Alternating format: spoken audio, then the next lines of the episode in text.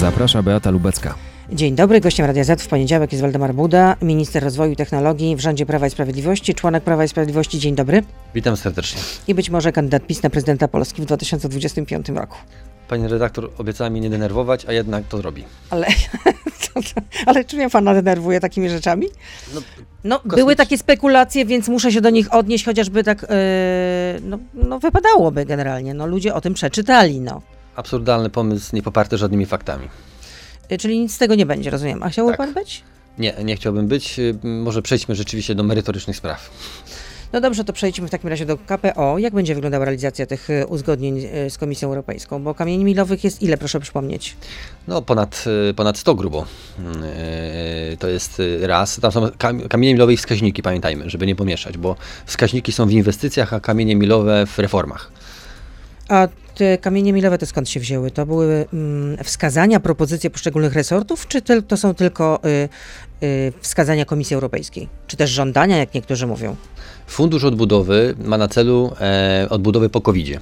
Każdy z resortów miało czas na zas- zastanowienie się, jak odbudowywać swój segment i odparniać go e, na wypadek podobnych zjawisk, jakim był COVID.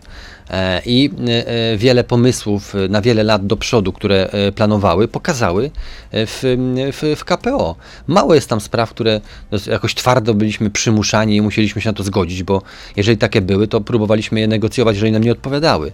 Większość to jest No to poza pewnego razie rodzaju polityka. sądownictwa, co wam jeszcze nie odpowiadało?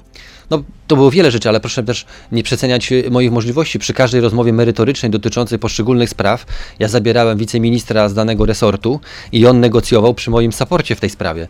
Więc ja nie, w sprawie klimatu, sprawie em, środowiska, sprawie e, samochodów i tak dalej, no proszę mi wierzyć, że ja osobiście o tym nie decydowałem, tylko e, ministrowie konstytucyjni podejmowali decyzje, a e, wiceministrowie byli reprezentowani podczas negocjacji. No, Marek Suski nazwał w jednym z wywiadów kamienie milowe wymysłami, a nawet likwidacją państwa polskiego.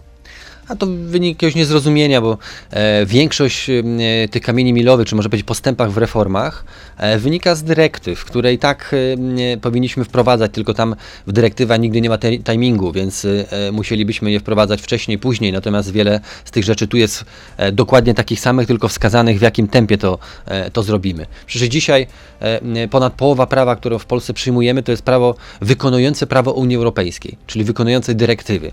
Więc jeżeli ktoś dzisiaj mówi o tym, że my tracimy poprzez, e, można powiedzieć, ujednolicanie prawa, e, tracimy suwerenność, no to e, żyje w innej rzeczywistości, bo przecież my dzisiaj jesteśmy członkami Unii Europejskiej i legislacja w Polsce toczy się często w rytmie Unii Europejskiej. współkoalicjanci stawiają taką tezę, że tracimy suwerenność. Każdy e, e, próbuje swoją niszę w polityce znaleźć. Tak No, powiem. pan to tak zamyka e, jednym zdaniem, ale chyba to nie jest takie proste ani łatwe. E, wra- powracam do tego pytania, kiedy będzie znany harmonogram? Czym Polacy go poznamy? No bo są też takie pytania od słuchaczy. By, e, na przykład Konrad pyta, kiedy pan i premier wyjdziecie na konferencję i wyjaśnicie merytorycznie obywatelom, jak w praktyce będzie wyglądać wdrażanie takich kamieni milowych? Ale wszystko jest w decyzji, którą zatwierdziła Komisja Europejska, którą została przekazana do Rady e, e, Europejskiej do zatwierdzenia. E, Tam jest wszystko z terminami, z reformami, opublikowane na stronie Ministerstwa Funduszy, na stronie Komisji Europejskiej, w kilku językach na stronie Komisji. Ja nie wiem, co, co, co powiem więcej. Mogę publicznie czytać to, jeżeli będzie potrzeba, ale to by mi zajęło, bo decyzja ma ponad 200 stron, zajęłoby mi to pewnie jakieś kilkanaście godzin, ale możemy na rynku, na rynku w Krakowie zacząć to czytać, jeżeli komuś to odpowiada. No, ale jednym e, z tych warunków jest na przykład de facto podniesienie wieku emerytalnego. Nie ma takiego postulatu. No jest podwyższanie efektywnego wieku emerytalnego, czyli Polacy będą musieli pracować Nie. dłużej. Nie, nie, to jest efektywnego wieku emerytalnego, to znaczy stworzenie możliwości, zachęt do tego, żeby po osiągnięciu wieku pracować. I na przykład my planujemy, żeby e, zwalniać ze składek albo z podatków częściowo osoby, które po, wie, po osiągnięciu wieku emerytalnego chciałyby dalej pracować. Bo dzisiaj nie ma żadnej wielkiej preferencji w tym zakresie. Chcielibyśmy, żeby osoby, które są e, zdolne do pracy, które mają jeszcze pracę, które są usatysfakcjonowane, które rodzinna sytuacja na to pozwala, mogły dalej pracować, jakieś zachęty im przedstawić. No to w takim razie A jeszcze raz efektywny czas pracy to nie jest e, e, wiek przejścia na emeryturę, tylko wykonywania pracy. Jeżeli ktoś będzie chciał, nigdy nie dotkniemy wieku I emerytalnego. jakie te zachęty? Przepraszam, zwolnienie z czego? Na Ze przykład składek? zwolnienie ze składek albo z podatku dochodowego. Ale ze składek y, na zdrowie na przykład? E, No, to jest wszystko do rozstrzygnięcia, ale chcemy tworzyć zachęty, że jeżeli ktoś ma taką szansę, żeby sobie dalej pracował, osiągając wiek emerytalny i osiągając już emeryturę. Na tym to polega. A dlaczego treść, ostateczna treść porozumienia e, w sprawie KPO z Komisją Europejską nie była uzgadniana, nie była konsultowana w ramach rządu, nie była konsultowana z Solidarną Polską? No to tutaj też y, sporo, sporo niejasności. Proszę pamiętać, że e, KPO zostało przyjmowane przez Radę Ministrów 30 kwietnia. Proszę sobie spojrzeć. Czytam uchwałę Zarządu Krajowego Solidarnej Polski z 11 czerwca, z weekendu. Ostateczna treść znajdujących się tam żądań Unii Europejskiej nie była przedmiotem konsultacji rządowych ani politycznych z Solidarną Polską. Poważne wątpliwości ustrojowe budzi już sama konstrukcja tzw. ko- kamieni milowych, jak ich przedmiot. Ale to naprawdę ja nie będę dyskutował tutaj z jakimiś pojedynczymi opiniami. E, czy- 30 Uchwała kwietnia. Zarządu Krajowego Solidarnej 30 Polski, kwietnia- wierchuszka partyjna 30 tak kwietnia napisała. 2021 zatwierdzenie przez Radę Ministrów KPO. E, uchwała w treści obejmuje upoważnienie ministra funduszy do dalszych negocjacji w tej No sprawie. to w takim razie, czy y, wierchuszka Solidarnej Polski kłamie w żywe oczy? Nie, ale tu nie chodzi o kłamie, tylko chodzi o informowanie się. To jest proces bardzo skomplikowany. Ja mam świadomość, że nie każdy się orientuje w sprawach europejskich. W sprawach europejskich w Polsce interesuje, interesuje się i orientuje e, kilkadziesiąt pewnie osób w szczegółach. No, Czyli także, Solidarna Polska, rozumiem, mówiąc kolokwialnie, to klepnęła, tak?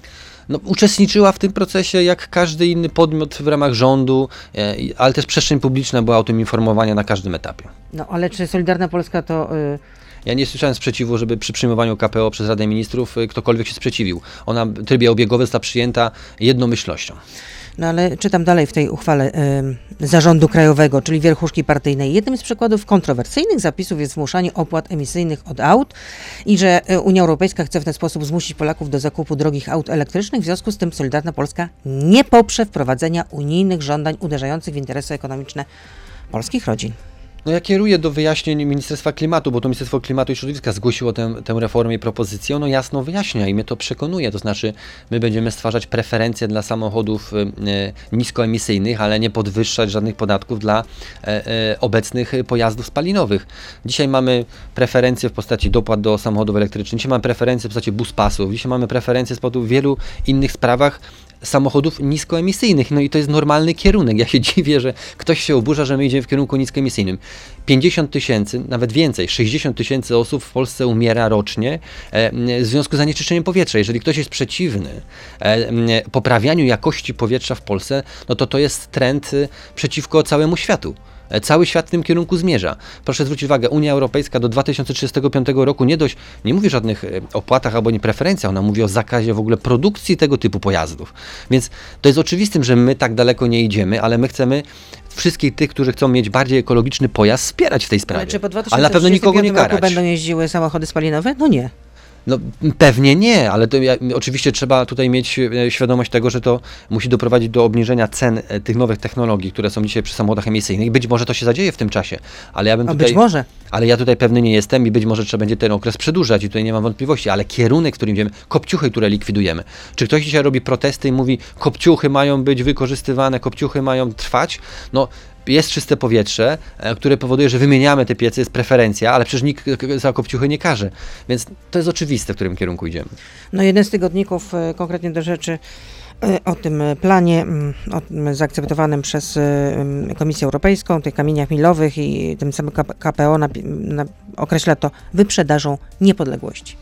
Ale tu trzeba byłoby się z Unii Europejskiej wypisać, to ja wszystkim tego typu e, stwierdzeniom jakby kieruję, e, kieruję jakby rozmysł, czy oni rzeczywiście są za Unią Europejską, czy przeciwko, bo e, to, że my harmonizujemy prawo, obowiązuje nas od momentu wejścia do Unii Europejskiej.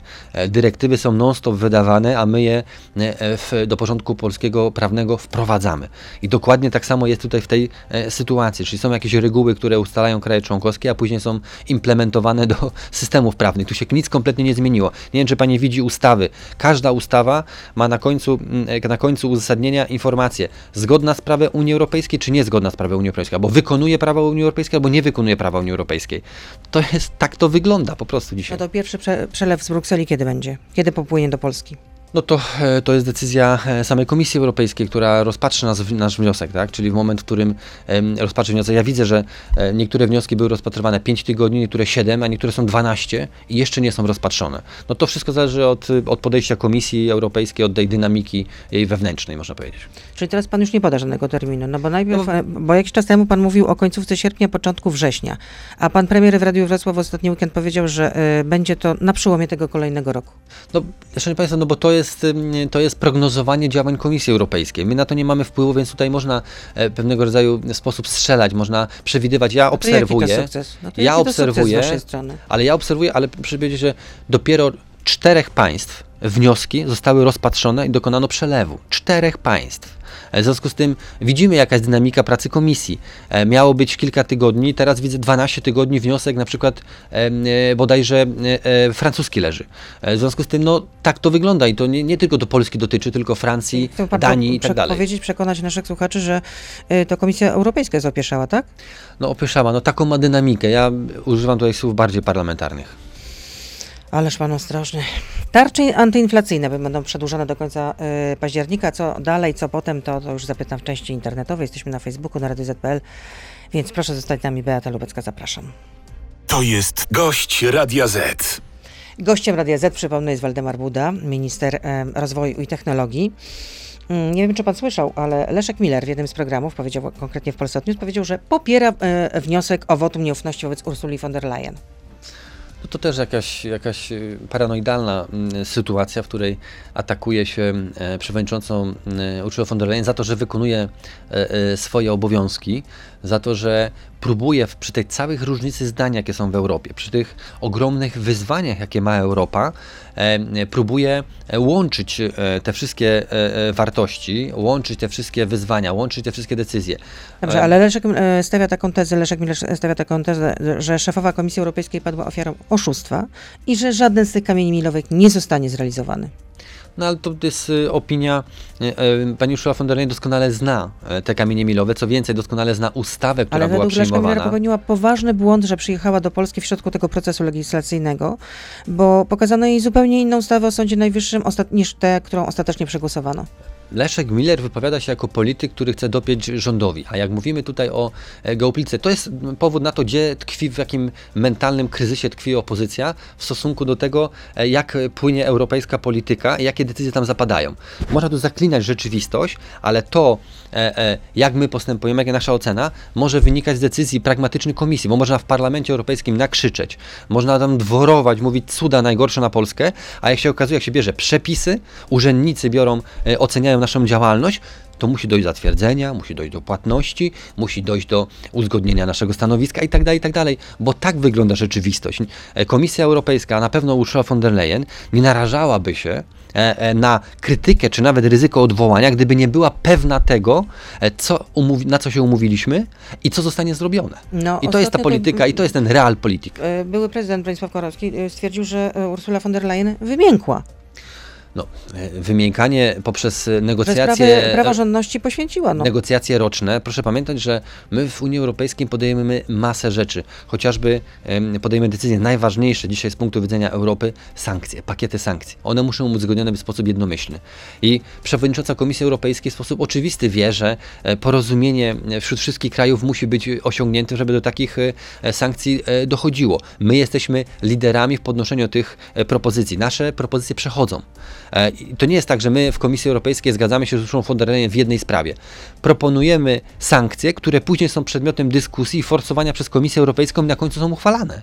Taka jest dzisiaj rzeczywistość europejska. A jak y, zaścianek opozycyjny mówi, że e, my się w Europie nie liczymy, e, że nas e, się oszukuje albo my oszukujemy, to to jest e, rzeczywistość, można powiedzieć, równoległa Kogo pan w stosunku do tego. mówiąc za ścianek opozycyjny? No zaścianek opozycyjny to jest, to jest tych, który pani cytuje, którzy uważają, że e, my kogoś oszukujemy, że my się nie liczymy, że nasze zdanie nie ma znaczenia. My wywieramy, Prominenci nawet waszego obozu mówią. no, wywieramy, y, są e, sceptyczni, no, że Kamile, kamienie milowe to wymysły. No, no. wy, trzeba ich poznać pierw, żeby o nich mówić. Marek Wywieramy Suski wpływ, nie poznał, rozumiem, że głosował za czymś, a tego nie poznał. wywieramy wpływ na e, e, kierunek rozwoju Unii Europejskiej w wielu sprawach, chociażby w, w sprawie sankcji. E, to w głównie naszej mierze propozycje pana premiera Mateusza Morawieckiego doprowadzają do pewnych radykalnych posunięć w tym zakresie. No dobrze, to teraz y, postawię to pytanie, które już padło w części radiowej. Y, Co jeśli chodzi o tarcze antyinflacyjne? Przedłużone do końca października. A co dalej? No bo raczej nie zanosi się na to, że y, inflacja w tym roku mm, spadnie radykalnie. Tarcze inflacyjne to, jest, to są takie środki zaradcze, e, które mają wpłynąć na e, trochę e, uspokojenie, działania osłonowe w stosunku do No to my wiemy, inflacji. no to my wiemy, że no, Teraz, sama nazwa wskazuje decyzja- tarcza. Decyzja będzie podejmowana w momencie, e, w którym upływa jej ważność. E, Była teraz e, podejmowana w czerwcu, w związku z tym, że inflacja nie tyle spadała, co rosła. Decyzja będzie w październiku, zależności od tego, w jakim momencie będzie się znajdować. Przecież nikt nie wyklucza, że ona może być przedłużona, albo może być ograniczona, Dobrze, to, to, w zależności to, to od inflacja sytuacji. musiała być na jakim poziomie, żeby została przedłużona w takim razie ta tarcza a, To antyinflacyjna? za łatwe pytanie, żeby móc na to odpowiedzieć. To znaczy inflacja musi mieć też swoje, swoją strukturę. Dynamika, tak? Musi, dynamika to po pierwsze, po drugie inflacja nie jest równomierna wśród wszystkich dóbr. E, proszę pamiętać, że e, my działaniami inflacyjnymi, działania osłonowe dotyczą e, pierwszej potrzeby, dóbr, które wpływają na pierwszą potrzebę składników koszyka dóbr. W związku z tym może być, jak będą bardzo drogie, A może pan tak bardziej po polsku? jak będą bardzo drogie maszyny przemysłowe i drożały na poziomie 17%, a żywność i inne produkty będą na poziomie 5%, to będzie zupełnie inna sytuacja. Więc trzeba zwrócić uwagę na to, co najbardziej drożeje i czy, czy to najbardziej dotyka e, większości jeśli, Polaków. y, jeśli będą y, drogie paliwa i jeśli będzie droga żywność, to wtedy będzie tarcza Tak. antyinflacyjna wprowadzona po raz kolejny. No i mógł Dokładnie. pan powiedzieć tak od razu, o nie jakimś koszyku. Naprawdę to od razu człowiek są- prosto zęby wyjaśnić bolą, zęby bolą. No, ale na pewno pan wie, że słowa prezesa NBP osłabiły złotego. E, co do y, złotego i No te- tego, jaki no, ma wpływ. co- 4,62 tyle kosztuje euro. No tak, Przekroczyło tę e, barierę po raz pierwszy od 27 maja. Wszystkie e, waluty e, spadały w wyniku konfliktu. E, To jest naturalne prawo e, rynku, takiej dużej geopolityki. E, Ale akurat teraz to mieliśmy- się zbiegło w czasie z tym, co powiedział prezes. Ostatnio miał e, konferencję prasową i jest Ale postrzegane, że znów się stał gołębiem. Patrzmy na e, e, średni termin albo długi termin. E, dopiero wtedy możemy mówić, e, ka, zatwierdzenie KPO spowodowało obniżkę waluty e, e, i pozytywny e, wpływ na rynek. Tylko, No, ma, a słowa prezesa Możemy- NBP spowodowały, że euro znowu I to ma, podskoczyło ale to o ma- 4 grosze. To ma chwilowy wpływ na, e, na walutę. Liczą się trendy, liczą się takie długoterminowe wpływy na, na walutę, czyli relacja e, do innych walut, to co, czy u nas jest stabilnie z punktu widzenia inwestycji, e, czy u nas mamy działania, które inflacyjnie tamują, e, czy mamy stabilny rynek pracy i tak dalej, i tak dalej. To ma wpływ na e, e, wielkości eksportowe, to ma wpływ na walutę, a nie to, co ktoś powie, czy nie. Takie rzeczy mają Nie, no, wahnięcia słowa, słowa jednak Ale to dzisiaj- NBP Banku Centralnego ważą. dzisiaj, e, jutro już o tym nikt e, nie pamięta, idzie to dalej. Więc proszę mi wierzyć, że nie przeceniałbym tego typu e, sytuacji. Ale pan też odniósł takie wrażenie, że prezes NBP złagodniał, że znów staje się gołębiem, a przestaje być jastrzębiem? Proszę mi wierzyć, że słowa prezesa NBP to jest e, e, przemyślana e, projekcja, e, projekcja scenariuszy gospodarczych. Tam się nic bez przypadku nie dzieje. To jest bardzo dobrze przygotowane, to jest analizowane, e, to jest w pewnej sekwencji e, wypowiadane i wielu może się e, wydawać, że jak prezes e, mówi to e, być może przypadkiem. To jest e, precyzyjnie ustalone. Jeżeli nawet przed kryzysem em, wskazywał, że inflacja nie powinna rósć, to dlatego, żeby jakieś bańki inflacyjne nie produkować e, w sytuacji, w której jego słowa ważą. Deflację wbrew trendom, to też y, to było przemyślane, tak? Te słowa były wskazywane również przed e, konfliktem zbrojnym, gdzie na inflację największy wpływ to właśnie ma. Więc to nie ma, e, to nie jest bez znaczenia, to jest wszystko ustalone i to jest precyzyjne. Tu nie ma żadnego chaotyzmu w tym działaniu. No to rynki odnoszą inne wrażenie, że jednak ta komunikacja ze strony NBP jest y, mm, Rynki, czasami zadziwiająca. Rynki chciałyby e, niższe stopy procentowe i w związku z tym mogą się oburzać na wszystko. E, Dziecko jak e, płacze, to często nawet nie wie z jakiego powodu, a przyczyną było coś sprzed dwóch tygodni. Tak jest w tym przypadku. Rynki będą krzyczały, bo zrzucają się na na przykład wakacje kredytowe, bo to, bo tamto, bo musiały podnosić na przykład lokaty No, to, i można depozyty. porównać do niemowlęcia? No, śmiałe porównanie. Dlatego, na, dlatego niezadowolenie rynków finansowych jest zrozumiałe w tej sytuacji. Oni również kryzysami w tej sytuacji nie są, chociaż dochody za pierwszy kwartał miały e, bardzo, e, bardzo wysokie. Więc to jest pewnego rodzaju narzekanie po prostu. No ale czytam analizy PKO. Jakby nie było, PKO to jest bank polski, e, zrenacjonalizowany, mm, zrepolonizowany. No i czytałam taki oto, o, taką opinię, że konferencja prasowa pre- prezesa NBP zaczyna się raczej gołębio. No, No, dobrze. I to nie była jedyna tego typu opo- Dobrze, ja temu nie przeczę, ale nie uważam, żeby to było e, niecelowe, nie uważam, żeby to było przypadkowe i żeby to było chaotyczne. To było zaplanowane działanie i prezes NBP e, ma swój kierunek działania w tej sprawie. Jakaż rekomendacja? Normalnie mówi pan jak rzecznik prezesa NBP. Wojciech pyta, czemu premier Morawiecki w 2021 roku zainwestował ogromne środki w obligacje? Ponad 4 miliony trzeba powiedzieć. W kontekście słów prezesa NBP o deflacji i braku inflacji, decyzja pre prezesa, e, premiera, przepraszam, wydaje się być kuriozalna. Czyżby premier nie ufał komunikatom NBP? No w tym samym czasie kilkadziesiąt tysięcy Polaków kupiło obligacje. I pytanie jest, czy premier może swoje prywatne środki inwestować, czy nie.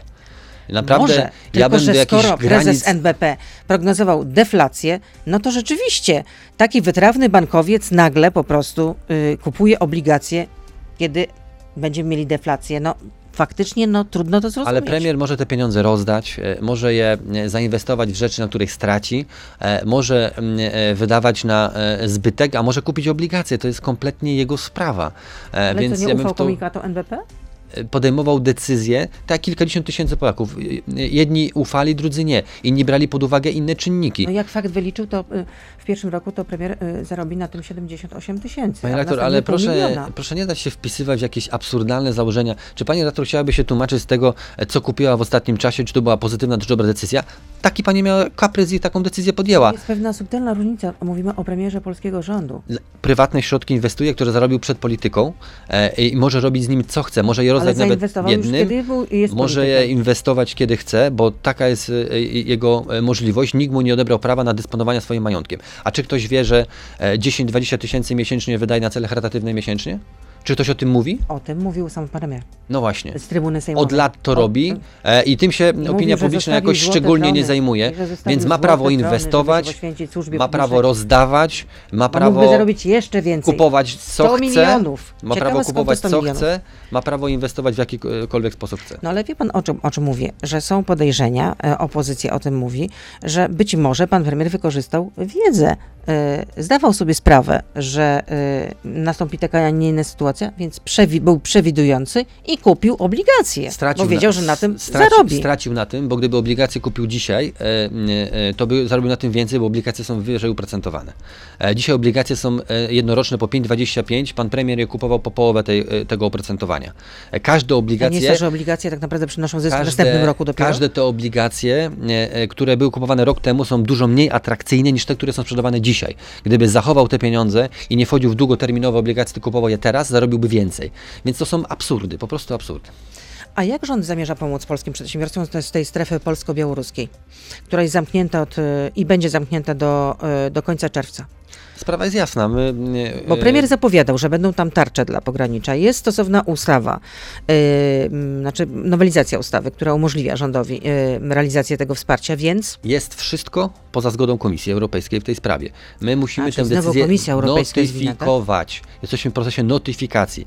Dzień po ale co tym. Komisja Europejska ma do wsparcia dla tych firm z pogranicza, które przecież to zostały jednak poszkodowane przez to, że wprowadziliście tam stan zgoda- parawyjątkowy. To jest zgoda na pomoc publiczną. Każde wsparcie przedsiębiorcom musi mieć zgodę Komisji Europejskiej. Tak jest od momentu wejścia Polski do Unii Europejskiej. My nie możemy No złotówki dobrze, na ale rzecz to już od przedsiębiorców 10 wydać. miesięcy, to nie możecie się o to postarać jakoś, nie wiem, Ja, bardziej, że już wcześniej, że już wcześniej pandemia jednak dała się we znaki no, przedsiębiorcom. Doskonale te pan a- o tym te wie. apele proszę kierować w stosunku do Komisji Europejskiej. Rozmawiamy jakie dzisiaj o, o dynamice e, pracy Komisji Europejskiej. No taka ona jest. Na przykład w sprawie tarczy nie czekaliśmy nawet w przypadku VAT-u i e, obniżyliśmy go na żywność. Kiedy zaczęliście w takim razie starania, żeby e, zaakceptować tę pomoc publiczną właśnie dla przedsiębiorców z pogranicza polsko-białoruskiego? Natychmiast po tym, jak tę tarczę wymyśliliśmy, natychmiast po, po tym, jak e, powstał problem, natychmiast po tym, jak zapowiedzieliśmy, że będziemy ją wprowadzać.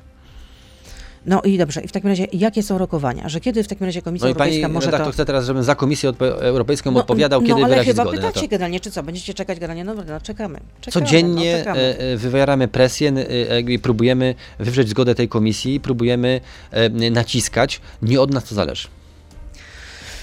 No dobrze, zapytam jeszcze, co się jeszcze znalazło w tych, w, e, wśród tych kamieni e, milowych? Na przykład stworzenie bardziej e, przejrzystego sposobu wydatkowania pieniędzy z budżetu, tak? E, Jest tam e, reguła, która mówi o tym rzeczywiście i to zostało już e, w większości wprowadzone. Ustawa w tej sprawie została uchwalona i jeszcze bodajże w tamtym roku, na koniec, końcówkę roku. Więc to są bardzo, bardzo dobre przepisy, które pewną Czyli nie będzie przejrzystość można pokazują. pieniędzy już do PFR-u albo do BGK. No, wyprowadzanie pieniędzy to chyba e, pani redaktor jednak myli pojęcia. No, nikt nie wyprowadza pieniędzy, jeżeli ma je w budżecie. No, to jest, e, e, takie ruchów ekonomicznych w budżecie się nie dzieją. Takie ruchy ekonomiczne się może ewentualnie dług wyprowadzać, a nie dochody budżetowe. O, o, to, to. A, Czyli- pani redaktor, O, to, to, gdzieś, o, to, to. gdzieś dzwony O, to, biją. to, o, gdzieś to, dzwony to. biją. Więc y, nie, b- nie będzie już można wykonywać tego typu manewrów. E, Tego rodzaju działania e, oczywiście są możliwe, bo to jest przedmiot działalności inżynierii finansowej, tylko one są em, e, i one są wpływają na dług publiczny i są ewidencjonowane w ramach zadłużenia sektora publicznego. Tu nie chodzi o to, czy można, czy nie można, tylko sposób ewidencjonowania i pokazywania tego w ramach zadłużenia całego sektora.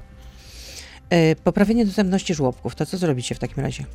No właśnie, no tutaj e, nikt o tym, o tym nie mówi, ale tutaj jest e, bardzo szerokie działania, które zostały zaplanowane jeszcze przed dużą emigracją ukraińską, pamiętajmy. No oczywiście poszerzenie miejsc, tam jest 40, bodajże 6 tysięcy miejsc w żłobkach dodatkowo właśnie ze środków KPO. E, Nikt nie mówi o tym, że e, kilkaset e, linii kolejowych będzie zmodernizowanych, albo pociągnięty internet do najdrobniejszej, najmniejszej wioski. E, Na przykład e, kształcenie studentów i miejsca dla studentów e, nauk medycznych, czyli zwiększenia liczby lekarzy. E, e, 300, e, ponad 350 bodajże szpitali będzie wyposażonych e, z, z KPO. Zakup samochodów niskoemisyjnych i autobusów. Produkcja ogniw fotowoltaicznych i paneli i baterii do samochodów elektrycznych, łącznie z komponentami samochodów elektrycznych i tak dalej, i tak dalej. Bardzo ciekawe rzeczy tam się, tam się będzie realizować z KPO. Czyli znowu będą remonty na kolei cały czas. Będą remonty na kolei po to, żeby kiedyś Nie wiem, czy lepiej. pan kiedyś, e, e, ostatnio e, jeździ pociągami. Oczywiście, że. E, Ciągle są spóźnienia. No- Non-stop po prostu. No, niestety, no, jakby ja jestem zwolennikiem tego, żeby wszystko było co do minuty. XXI wiek, rok 2022 i, i, i ciągłe Redaktor, opóźnienia. No, jeżeli dokonujemy remontów, jeżeli pani jedzie przez Warszawę, widzi jak Rafał Trzaskowski remontuje jakieś skrzyżowanie, to czy pani ma opóźnienie czy przyspieszenie? No dobrze, ale co ma remont skrzyżowania na jezdni do opóźnienia kolei? Dokładnie to samo, czyli są inne kierunki jazdy, są inne rozkłady e, jazdy, w związku z tym, że jakaś linia kolejowa jest e, remontowana, ma mniejszą przepustowość i nie da się ją ominąć i objechać. No to jest naprawdę oczywiste. Jak pani rozłoży kolejkę dziecku i zablokuje jeden przejazd, to zobaczy, że innym przejazdem Że dwa czy trzy pociągi. wzrasta, No- jak się rozmawia z pasażerami. Bo to oznacza, że jest więcej remontów, więcej modernizacji kolei, dzięki temu kiedyś ona była szyb, będzie szybsza. O, kierowcy tracą cierpliwość, jeśli chodzi o y, drożyzny na stacjach paliw. Pan mówi, że obniżenie marży jest niepo, nie, y, niemożliwe, jeśli chodzi na przykład o stację PKN Orlen.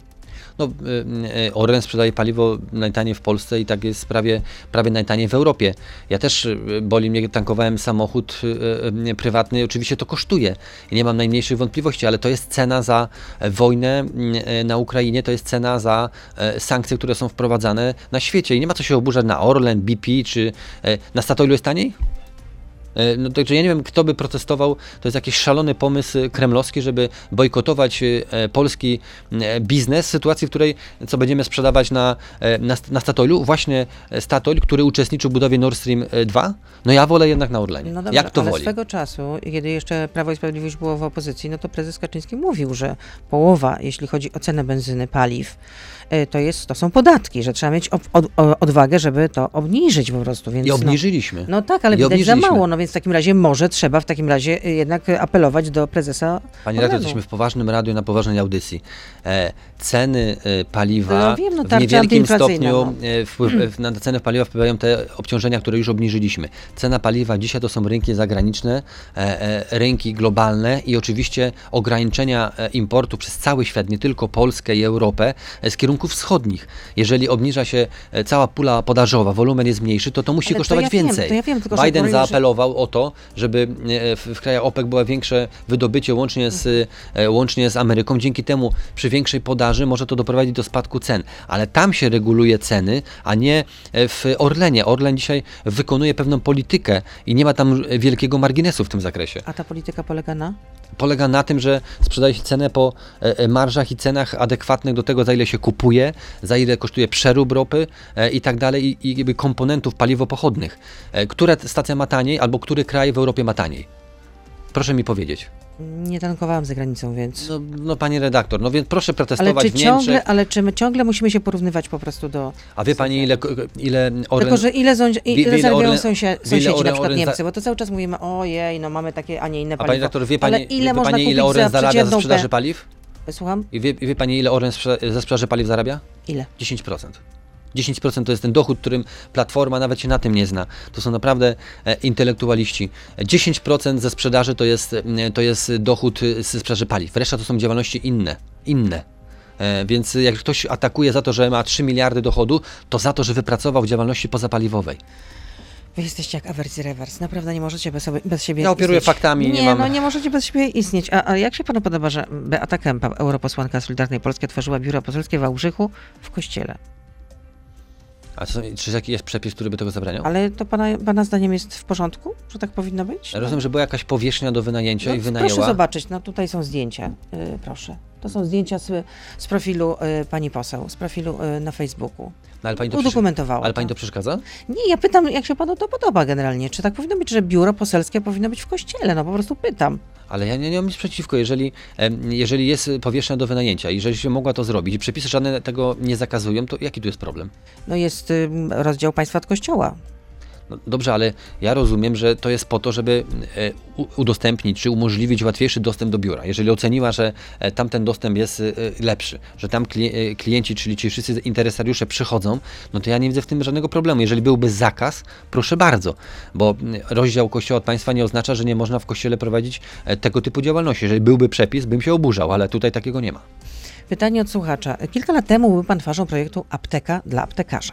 To proszę powiedzieć, ile aptek zlikwidowano od tego czasu i jaką korzyść odnieśli pacjenci z mniejszego dostępu do aptek? E, Sporo aptek nie zlikwidowano dzięki tej ustawie. To, z tego się bardzo, e, bardzo cieszę, e, bo chęć przejmowania i zamykania aptek przez duże sieci była ogromna. Dynamika była taka, że codziennie kilka aptek zamykano. Ten proces został zatrzymany, ale nie tak precyzyjnie, jakbym sobie tego życzył. I mm, przeanalizuję nawet teraz tę ustawę pod tym kątem, jak jest ona obchodzona. Bo dzisiaj duże sieci aptecze obchodzą te przepisy i niewykluczone, że trzeba byłoby się im przyjrzeć na nowo. Więc cały czas jestem dumny z tych przepisów, że sam jako poseł pierwszej kadencji przeprowadziłem ustawę w- parlamencie e, mojego autorstwa, która zablokowała patologię na e, rynku aptecznym. Jaką korzyść odnieśli pacjenci z mniejszego dostępu do aptek? E, myśmy ograniczyli zmniejszanie dostępności do aptek. Gdyby nie ta ustawa, to aptek byłoby dzisiaj, myślę, że z 15% mniej. Czyli jeszcze mniej. Tadeusz, czy nie ma pan wrażenia, że prezes Prawa i Sprawiedliwości mówi ciągle o przeszłości, nie proponując żadnych nowości programowych? No, e, dzisiaj mamy taki moment, w którym e, podsumowujemy naszą e, działalność ostatnich prawie 7 lat i to jest doskonały moment na to, żeby pokazać, co się udało zrobić. Ale też uczciwie mówiąc, pan prezes na konferencji pokazywał też tematy, w których sukcesu nie osiągnęliśmy. To jest dobry moment. Przyjdzie czas w najbliższym jeszcze okresie, żeby pokazać również perspektywę na przyszłość. Trwają prace nad takim programem, który by pokazywał, co w przyszłości. Dzisiaj podsumowanie to jest bardzo dobry moment, bo próbuje się zakrzyczeć brak sukcesów obecnej ekipy, a ilość rzeczy, które nam się udało zrobić, od obniżania e, podatków, od programów społecznych, od, od wynagrodzeń, od y, in, wielkości inwestycji e, i tak dalej, i tak dalej. No to są ogromne sukcesy i parę ekip wcześniej nie udało się tego zrobić, co nam przez te y, y, 6,5 roku. Piotr pyta, ile mamy naliczonych kar za brak likwidacji Izby Dyscyplinarnej Sądu Najwyższego? Ja tego w milionach nie, nie analizuję, każdy może sobie to e, e, przeliczyć. Dla, dla pana nie ma to znaczenia, że y, przecież Komisja A, ja bym Europejska sobie nie życzył tych te, kar, te ja- kary, chociaż my nie chcieliśmy ich płacić. protestuję. Ja oczywiście nie życzyłbym sobie, żeby takie kary były naliczane, ale no, kłócenie się z rzeczywistością to jest jedno, a móc ją odwrócić to jest drugie. Ja się z tym nie zgadzam, ale, ale taka jest rzeczywistość. Y, Konrad y, pyta, czy to prawda, że miał pan mm, utrudnione negocjowanie KPO z Komisją Europejską ze względu na nieznajomość języka angielskiego?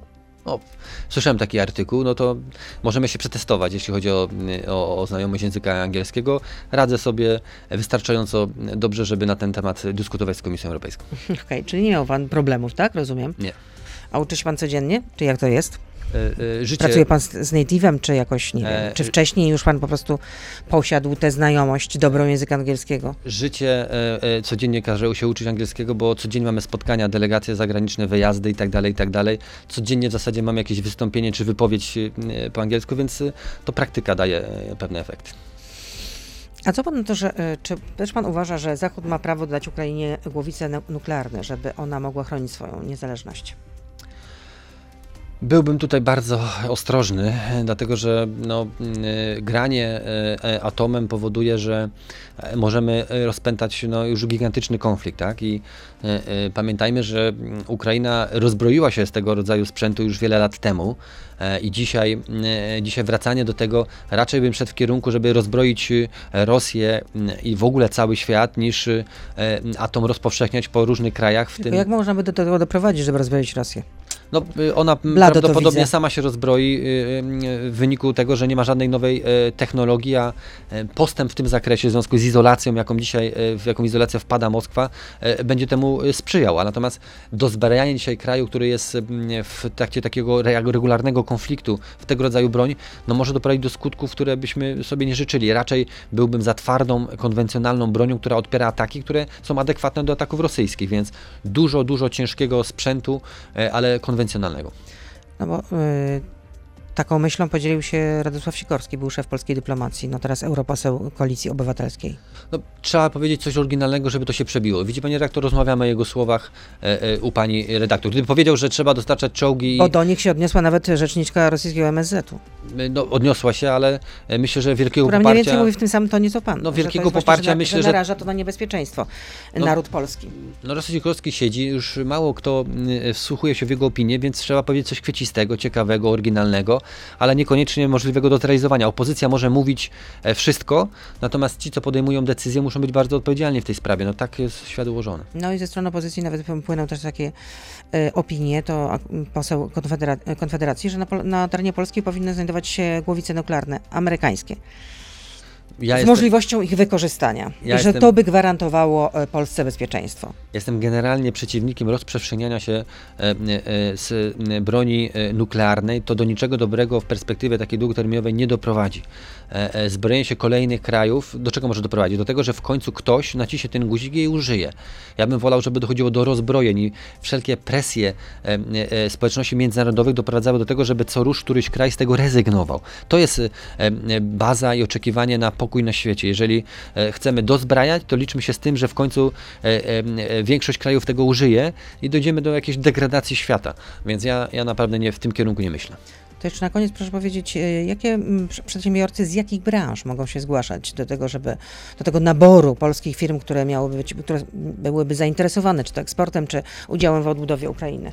No wszystkie te, które planują działania eksportowe i działania i, y, y, odbudowę Ukrainy. Więc ja mi ciężko tutaj stygmatyzować, powiedzieć, że budowlanka i na przykład y, y, medyczne e, czy jakieś y, zawody tak, a inne nie. Czy jakieś branże tak, drugie nie. Wszyscy ci, którzy widzą szansę na to, żeby uczestniczyć e, i działać na rynku e, ukraińskim, mają diagnozę taką biznesową, że tam da się sprzedawać, budować, e, handlować danymi produktami, czy budować pewne rzeczy, zapraszamy. E, Nie będziemy tego reglamentować. No a jaka będzie, czy to będzie zależało od kolejności, jak to się tam zapisze na, Nie, absolutnie, absolutnie nie. w internecie, bo to, E, bo to nie ma, można zgłaszać swoją... Nie ma żadnego limitu co do e, podmiotów. Liczymy, że będzie jak najwięcej.